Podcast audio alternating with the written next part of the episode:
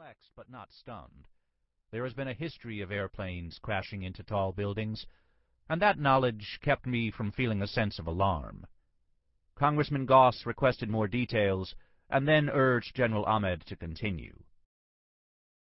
Most people are aware of their past and fantasize about the future, but their primary focus is on the present, getting along day by day. The Taliban and Al-Qaeda are different. For them, only the future of paradise after death matters. Any activities of the present are trivial interludes until the ultimate is achieved. The discipline, the norms of behavior which influence today are irrelevant for those who dismiss the worthiness of today. The same young staffer entered with a second yellow note. It made its way to Congressman Goss, who read it. This time Goss passed the note to Ahmed. As Ahmed was reading it, Goss said, Another plane has struck the South Tower. The color drained from General Ahmed's face. Seeing Ahmed's immediate reaction, I recalled a moment from the trip I had taken two weeks earlier, when I stood above the Khyber Pass and looked into Afghanistan. Could this primitive country be attacking the United States of America? Though we hadn't finished our meeting yet, the breakfast disbanded. Senator Kyl escorted General Ahmed down to his waiting car. Porter, who had been informed by a staffer that there might be more planes in the air, headed directly for the office of the House Speaker, Dennis Hastert. Leaving the room, I noticed that our gift for General Ahmed had been left behind. I ran down three flights of stairs to my hideaway office on the first floor of the Capitol. On most days, I will meet there with key members of my staff to start the day with a review of my schedule and the priority items I have listed in my spiral notebook to accomplish that day. On that Tuesday morning, we were captivated by the images on the television screen. Smoke pouring from the crippled Twin Towers. Nearly as soon as we sat down, Capitol police officers began running down the halls, banging on doors, and shouting for everyone to leave the complex. After a chaotic race through the tunnels underneath the Capitol building, we emerged out onto the Capitol's east lawn, out into a changed America. The attacks of September 11th did more than take 3,000 innocent American lives. They laid bare the holes in America's intelligence system and forced us to ask tough questions about how these agencies, their leaders, and we as elected officials failed to fulfill one of the most fundamental obligations of government, to provide for the common defense of the American people.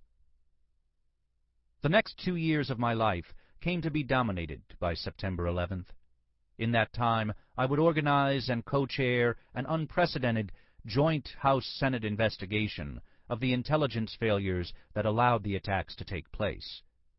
Ultimately, I would reach the conclusion that September 11th was the culmination of a long trail of American intelligence failures, both at home and abroad.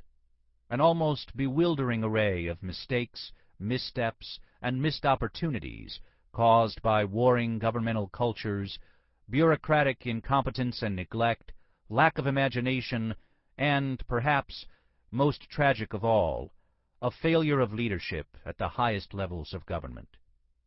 In the following pages, I intend to offer an inside view of the investigation of the events that led up to September 11, 2001, including new information on the role of foreign governments in aiding the terrorists within the United States, and the extent of the failures among and between American and international intelligence agencies. I also intend to outline the disgraceful manner in which the administration of President George W. Bush has repeatedly hindered the full investigation of September 11th, and then turned its attention and resources to Iraq, an act that has served to make Americans less secure than they were before that fateful Tuesday morning in September 2001. While America has understood the utility of intelligence since Paul Revere's midnight ride from Boston to Lexington, warning that the British were coming, we have never embraced it. Intelligence gathering was distasteful to a nation that had fought a seven-year war for independence to secure liberty from the very things that were the stock in trade of King George III's intelligence gathering, the late-night knock on the door to separate a husband, father, or son from a frightened family, the use of torture to discover the rebellious plans of patriots, the clandestine search of private effects without notice or permission. That the United States was the last advanced nation to establish a permanent civilian intelligence agency is evidence of the depth of this aversion. However, as more came to be known about the attacks of September 11th, a new consensus began to emerge. As much as our intelligence community may have failed us, Americans, pragmatic people that we are, recognized that September 11th was not the first attack on America by a new and shadowy foe, nor did that foe intend it to be the last. We realized that in this new world, where an attack can come not only from the army of an enemy, but also in the form of a boat, a backpack, or a vial, intelligence becomes a crucial shield, an ever more integral part of our national and personal security. In this new century, effective intelligence will be more important than ever before for six reasons. First, our adversary is different from any we have engaged in the past. It is not a nation, but a tribe of tribes, united by an ideology. The terrorists are not constrained by the global standards and values of the West. To them, death and an afterlife in paradise are the highest goals of life. Theirs is not a society with which we share mutually understood cultures and languages. Rather, it is remote, mysterious, and insular. To know this enemy is essential to defeating this enemy, and Americans will depend on effective intelligence to gain that knowledge. Second, we learned on September 11th that the Atlantic and the Pacific are not the shields they have been in the past.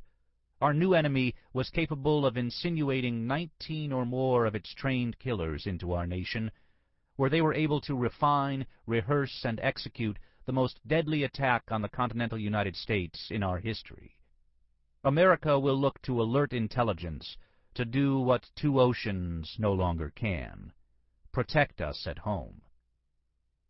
Third, America can no longer be driven to act only after we have been acted upon. The consequences of waiting for threats to gather is too risky. Imagine the consequences if terrorists manage to get their hands on a nuclear weapon. But to be anticipatory and preemptive requires the highest quality of intelligence, or we risk something else, the lives of soldiers and civilians, and our international credibility. If we are to adhere to a doctrine of preemption, we have to be certain of what we are preempting. We can't afford to be deceived, manipulated, or blinded by ideology, as we have been in Iraq, or to waste time and resources fighting threats that aren't real. Fourth, sound intelligence will enhance our long-term security. America's political, economic, and security interests now span the globe. A vigilant intelligence community will alert us to emerging threats against our interests beyond the homeland.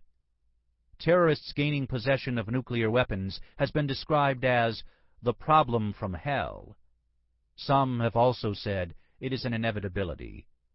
Retired four-star General Eugene Habiger, who has overseen nuclear weapons programs at the Departments of Defense and Energy, has stated, It is not a matter of if, it's a matter of when. The very best intelligence is an absolutely crucial capability if we are to make what is thought to be inevitable preventable.